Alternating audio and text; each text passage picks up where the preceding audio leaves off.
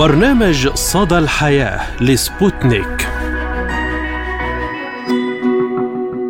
مرحبا بكم مستمعينا الكرام في حلقة جديدة من برنامج صدى الحياة نقدمه لكم أنا فرح القادري. وأنا عماد الطفيلي. نتحدث اليوم عن مواضيع متنوعة وأهم الأخبار التي كانت ترند لهذا الأسبوع. ونبدأ الحلقة بموضوعنا الرئيسي عن العلاقة الروحية والوجدانية عميقة الجذور بين الروس وفلسطين وإحياء الذكرى السابعة والأربعين ليوم الأرض الفلسطيني.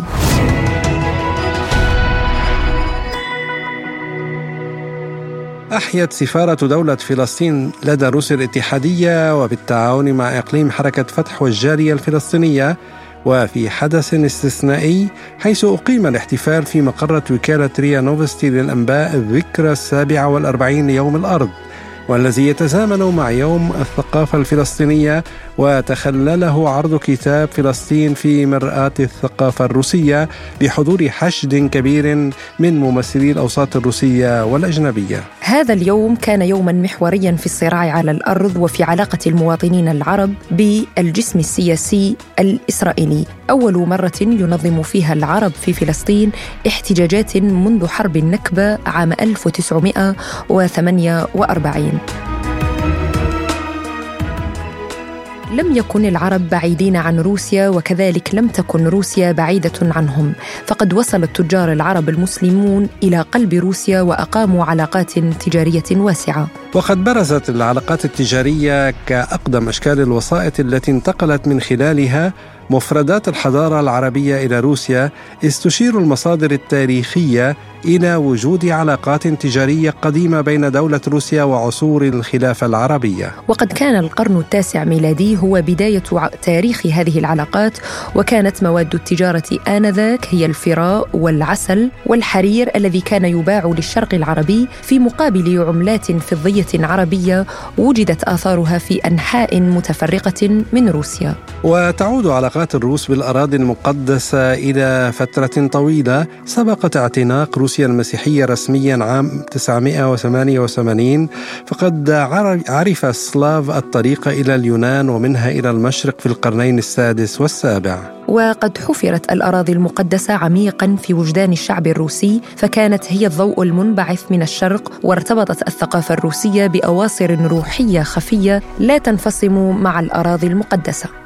نناقش هذا الموضوع في حلقة اليوم من برنامج صدى الحياة ونرى معكم مستمعينا الكرام فلسطين بعيون روسية مع ضيفنا الباحث في الشؤون الاقتصادية والجيوسياسية الدكتور محمد دياب والمحاضر في الجامعة اللبنانية ومؤلف كتاب فلسطين في مرآة الثقافة الروسية. أهلا وسهلا بك دكتور محمد في استديوهاتنا في موسكو. أهلا بكم ويسرني التواجد في معكم هنا وتلبية هذه الدعوة دكتور محمد يعني يصادف اليوم الخميس الذكرى السنوية السابعة والأربعين ليوم الأرض الفلسطيني ويحيي الفلسطينيون يعني في جميع أماكن تواجدهم يوم الأرض يعني في 30 أذار مارس من كل عام من خلال إطلاق عدة فعاليات ماذا تعني هذه المناسبة بالنسبة للشعب الفلسطيني اليوم؟ إحياء يوم الأرض له أهمية كبيرة جدا بالنسبة للشعب الفلسطيني إنه عنوان تمسك هذا الشعب بأرضه تمسكه بوطنه وأهميته الكبرى أنه يعيد إحياء هذه التقاليد في نفوس الأجيال الجديدة من الفلسطينيين. ونحن نرى اليوم أن الشباب الفلسطيني بأعمار العشرينات يكافح ويناضل من أجل حقه ويتمسك بهذه الأرض. إن أهمية الإحياء السنوي لهذه الذكرى معناها استمرارية التمسك هذا الشعب بهذه الأرض. يعني طيب دكتور أنت ذكرت في كتابك فلسطين في مرآة الثقافة الروسية أن الثقافة الروسية ارتبطت بأواصر روحية وطيدة بالأراضي المقدسة. الأمر الذي ترك بصمات عميقة في تكوين الشخصية الحضارية الروسية. يعني برأيك كيف ترى العلاقة الوجدانية بين الروس بالأراضي المقدسة؟ هذه العلاقة لها جذور تاريخية عميقة هي تعود إلى القرن الثاني عشر عندما اعتنقت روسيا المسيحية. أصبحت هذه العقيدة الجديدة بمثابة الرابط الروحي التي تشد الإنسان الروسي إلى هذه الأرض المقدسة هذه الأرض الموعودة. نحن نلاحظ ذلك حتى في يعني كلمات أو في كتابات أدباء روس كبار. مثلا آه، دوستويفسكي كاتب روسيا الكبير العظيم كتب التالي منذ أن ظهر الشعب الروسي منذ أن نشأت الدولة الروسية منذ أن تعمدت الأرض الروسية الأرض الروسية اندفعت قوافل الحجاج الروس إلى كنيسة القيامة أو مثلا كاتب كبير مثل إيفان بونين يقول التالي في حديثه عن فلسطين هل من أرض أخرى تجتمع فيها مثل هذه الذكريات العزيزة على القلب البشري؟ إذا هذه العلاقة الروحية الوجدانية هي موجودة عند الإنسان العادي المؤمن العادي الذي أتى إلى فلسطين لتلبية ما اعتبره واجبا واجب ديني أتى إلى هذه الأرض و ولديه هذا الرابط الروحي هذه العلاقة الوجدانية وكذلك لدى الأدباء والشعراء الذين أتوا لاحقا إلى فلسطين.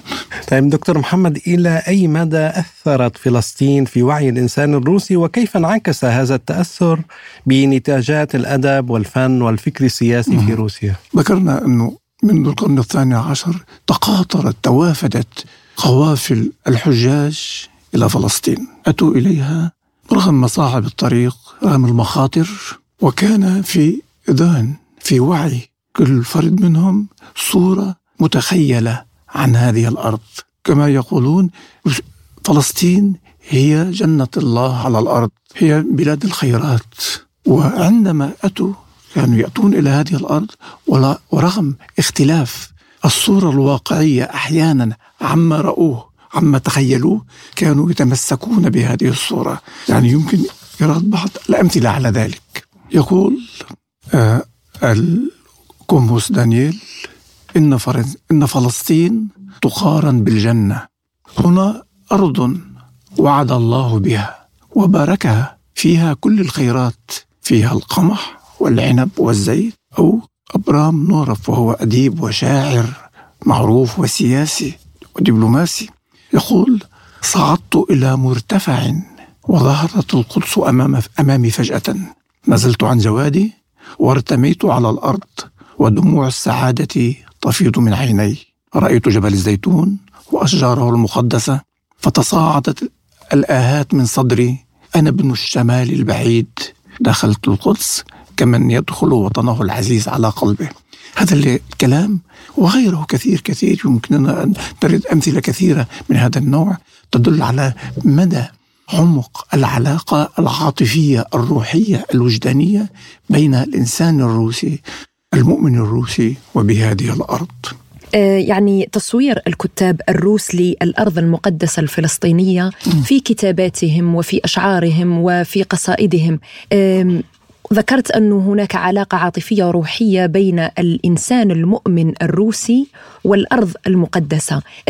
مفهوم الحرية لدى العالم أجمع لا يختلف عليه اثنان إلا الإنسان الإسرائيلي يعني أو الثقافة الإسرائيلية في أن الأرض المقدسة الفلسطينية ليست من حق الفلسطينيين، ما هذا التناقض برأيك؟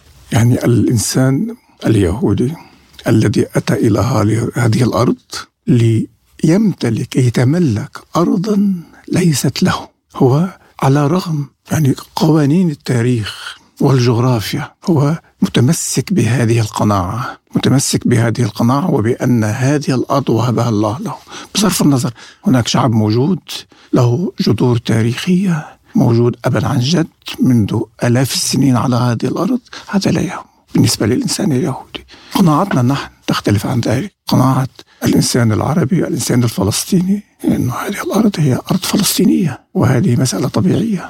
طبعا. طيب دكتور محمد ما أهمية دور المدارس الروسية التي أنشئت في فلسطين وسوريا ولبنان في تعريف طلابها بالثقافة الروسية؟ يعني إضافة إلى مساهمتها في تقديم صورة أكثر واقعية للمجتمع الروسي عن فلسطين. الجمعية الفلسطينية الأرثوذكسية الإمبراطورية التي أنشئت في النصف الثاني من القرن التاسع عشر كان لها أهداف. أهداف سياسية طبعا هو تأكيد حضور روسية في هذه المنطقة وكان كانت لها أهداف ثقافية ودينية. أنشئت في في في لبنان وسوريا وفلسطين مئات المدارس. هذه المدارس خرجت مجموعة كبيرة من الطلاب. كان بينهم أدباء كبار كان بينهم مؤرخون كان بينهم مترجمون. أسهم هؤلاء المترجمون في نقل كنوز الأدب الروسي إلى اللغة العربية. أسهموا في تعريف القارئ العربي على أمهات الأدب الروسي. وفي نقل هذا الإنسان كما نقول إلى فضاءات هذه الثقافة الروسية العظيمة. ومن ناحية أخرى أسهمت هذه الجمعية في نقل صورة فلسطين أو بالأحرى المشرق العربي ككل إلى المجتمع الروسي. نشأ هناك ما نسميه فلسطين الروسية. فلسطين الروسية. ليس فقط من خلال المدارس والمستشفيات وكل الهيئات والأديرة التي أقيمت في فلسطين الروسية وإنما من خلال ما أنشئ في روسيا بالذات من أبنية تحاكي طبيعة ما هو موجود في فلسطين وهي في مكان غير بعيد عن موسكو تسمى اليوم فلسطين الجديدة أو فلسطين الروسية نوفي يرسليم القدس الجديدة نوفي يرسليم نعم. يعني اليوم وما تعيشه وما كانت طيلة سنوات يعيشها الشعب الفلسطيني من انتهاكات من قبل الجيش الإسرائيلي وانتهاكات ارتكبت في حق هذا الشعب الفلسطيني.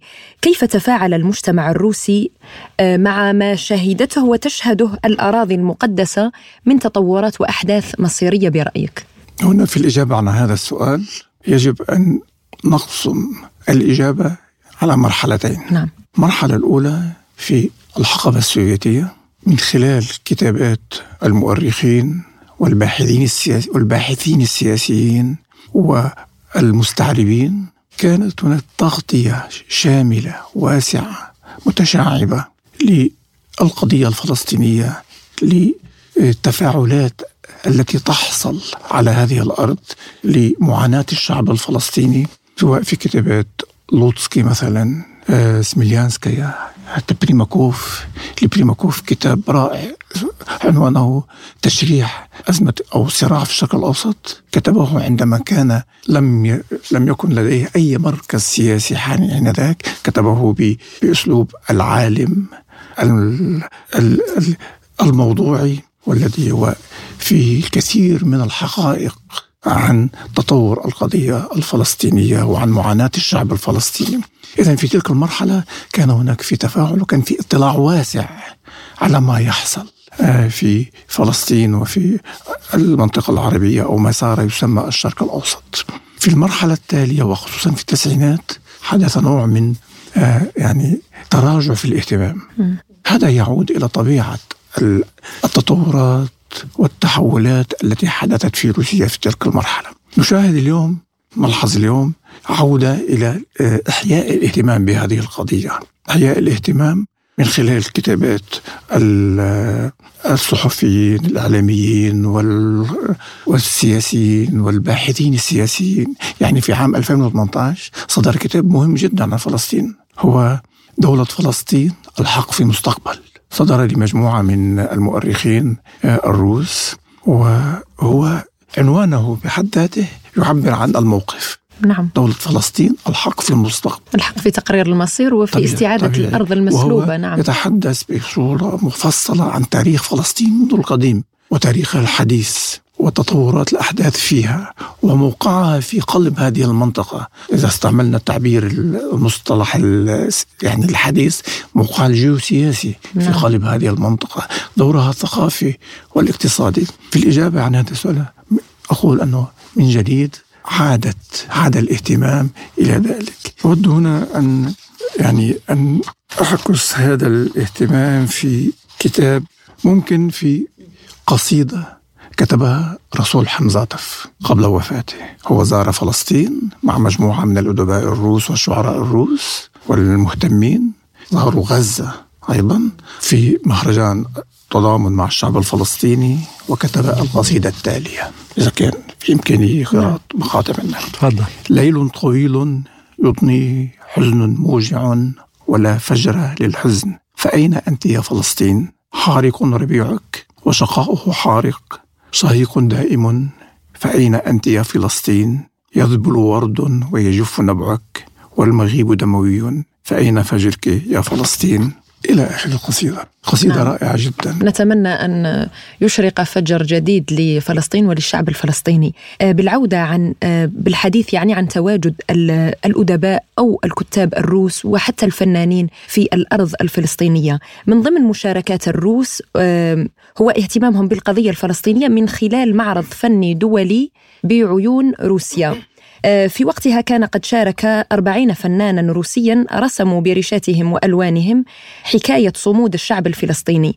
كيف ترى دور الفن وقوة تأثيره على القضايا الإنسانية العالمية وإيصال رسالات معينة إلى العالم أجمع عموما للرسامين الروس تاريخ عريق علاقة قديمة مع فلسطين. كبار الفنانين الروس الرسامين الروس لريبين ريبنوف آه ومجموعة كبيرة أتوا إلى فلسطين في القرن التاسع عشر رسموا لوحات رائعة لا تمثل فقط أو لا غير يعني الطبيعة الفلسطينية لا تمثل فقط وليست مستوحاة فقط من أحاديث ومن آه، قصص الكتاب المقدس وإنما صوروا الإنسان الفلسطيني. في حياته اليومية. النساء وهم آتيات من النبع وعلى رأسهم الجرار وهم يجلسون في هذا المقهى أو في مدخل المسجد إلى آخره. قدموا صور رائعة. لوحات وهي موجودة في المتاحف الروسية وفي معارض الصور الروسية الكبيرة. في العصر الحديث الفن الرسم بإمكانه أن يشكل أداة سلاح قوي جدا في التعبير عن أولا في عكس واقع ونضال شعب معين وفي التعبير عن تأييد لهذا الشعب. وأعتقد أن مساهمة الفنانين الروس الرسامين الروس في تصوير نضالات الشعب الفلسطيني في اليوم الحاضر يمكن أن تؤدي آه يعني قسطا كبيرا في دعم هذا الشعب في نقل صورة كفاحه إلى المجتمع الدولي إلى الإنسان الروسي أيضا إلى المجتمع الروسي وهذه مهمة جدا في الوقت الحاضر. طيب دكتور محمد لا شك أن العلاقة بين روسيا وفلسطين علاقة تاريخية ويقال أنه أول قنصلية لروسيا كانت في فلسطين. آه ولا تزال مثلا الجمعية الإمبراطورية الأرثوذكسية الروسية حتى يومنا هذا. هل ما تزال هذه الجمعية هي رمز للعلاقات الروسية الفلسطينية؟ جوابي هو التالي. كما ذكرت سابقا لعبت هذه الجمعية دورا عظيما واستمر هذا الدور حتى بدايات القرن العشرين حتى ثورة الثورة الروسية. بعد ذلك توقف دورها في البداية ثم عادت ولكن بحدود ضيقة جدا للعمل أي تخلصت دورها إلى حدود الدنيا. اليوم منذ عدة سنوات جرى إعادة تكوين هذه الجمعية. حتى أعيد اسمها التاريخي وعلى رأسها اليوم شخصيات بارزة في المجتمع السياسي الروسي وهي تعمل على إحياء دورها. في حديثي بالأمس مع ممثلة الذي حضر جلسة تقديم الكتاب آه، عبرت عن رأيي وقلت له نطمح نأمل أن أن يعود الدور القديم الذي كانت تقوم به حتى ولو من خلال إقامة المدارس مجددا من خلال إقامة المراكز الثقافية من خلال تطوير وتعميق العلاقة بين الشعبين الفلسطيني والشعب الروسي بين الشعب الروسي والشعوب العربية وشعوب المشرق العربي. وأيضا إيصال الصوت الفلسطيني إلى المجتمع الدولي كما أشرت بالحديث عن الجمعية الفلسطينية الأرثوذكسية. يعني اليوم وكما نرى العداء تجاه روسيا حتى أنه بالأمس آه، قامت القوات الأوكرانية بطرد أقدم آه، الأديرة الروسية في كييف آه، بيتشيرسك لافرا. كيف ترى سياسة طمس الهوية الثقافية والدينية للشعوب؟ يعني نحن نعلم أن الجانب الإسرائيلي يريد طمس الهوية الفلسطينية يعني بكل تفاصيلها لا يوجد شعب فلسطيني لا أرضهم ولا هم. المشاعر الدينية متأصلة لدى كل الشعوب لا يمكن إطفاء جذوة الإيمان في قلوب الشعوب.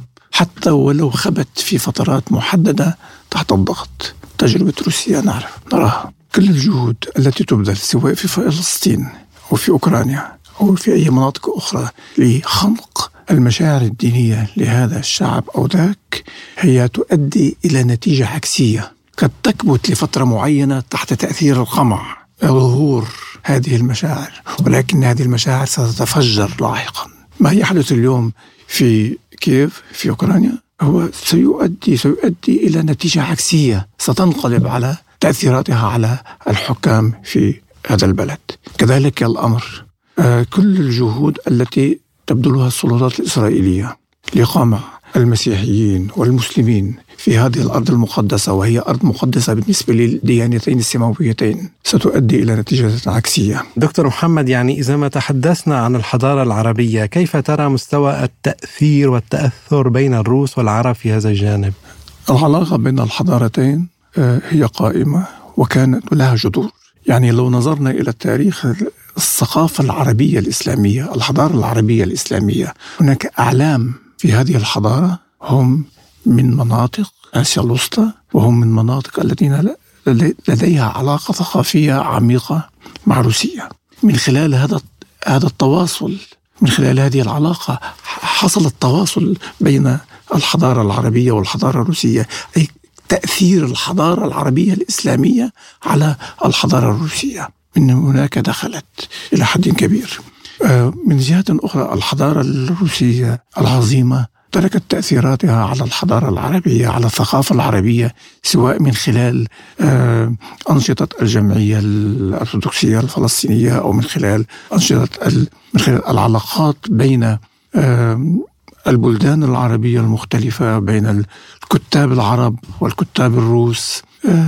هذه العلاقة طبعا هي كبيرة وطيدة ونأمل أن تتعزز أكثر. نأمل أن تتعزز أكثر وخصوصا مع وجود آه، أعداد كبيرة من العرب الذين درسوا في روسيا. تخرجوا من المدارس الروسية وأصبحوا حملة للثقافة الروسية في المنطقة العربية. من خلالهم يمكن أن يحدث تأثير وتطور في هذا المجال. نعم آه، نشكرك ضيفنا الكريم والعزيز الباحث في الشؤون الاقتصادية والجيوسياسية وصاحب كتاب فلسطين في مرآة الثقافة الروسية الدكتور محمد دياب على مجيئك لاستديوهاتنا في موسكو وعلى تواجدك اليوم معنا في برنامج صدى الحياة شكرا جزيلا دكتور محمد. وأنا بدوري أشكركم للاستضافة ولهذا المنبر الذي أتيح لي في إبداء الرأي في القضايا المطروحة. شكرا.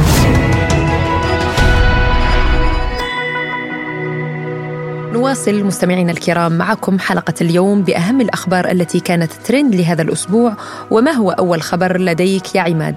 نعم فرح شابة جزائرية من بين أكثر الكتاب الجزائريين قراءة عبر التاريخ. يعني أحدثت هذه الكاتبة الشابة صاحبة الأربع والعشرين عاما سارة ريفنس ضجة منقطعة النظير في الجزائر وفرنسا وصنعت الحدث بسبب كتبها التي حققت أرقاما كبيرة في عدد القراءات على الإنترنت.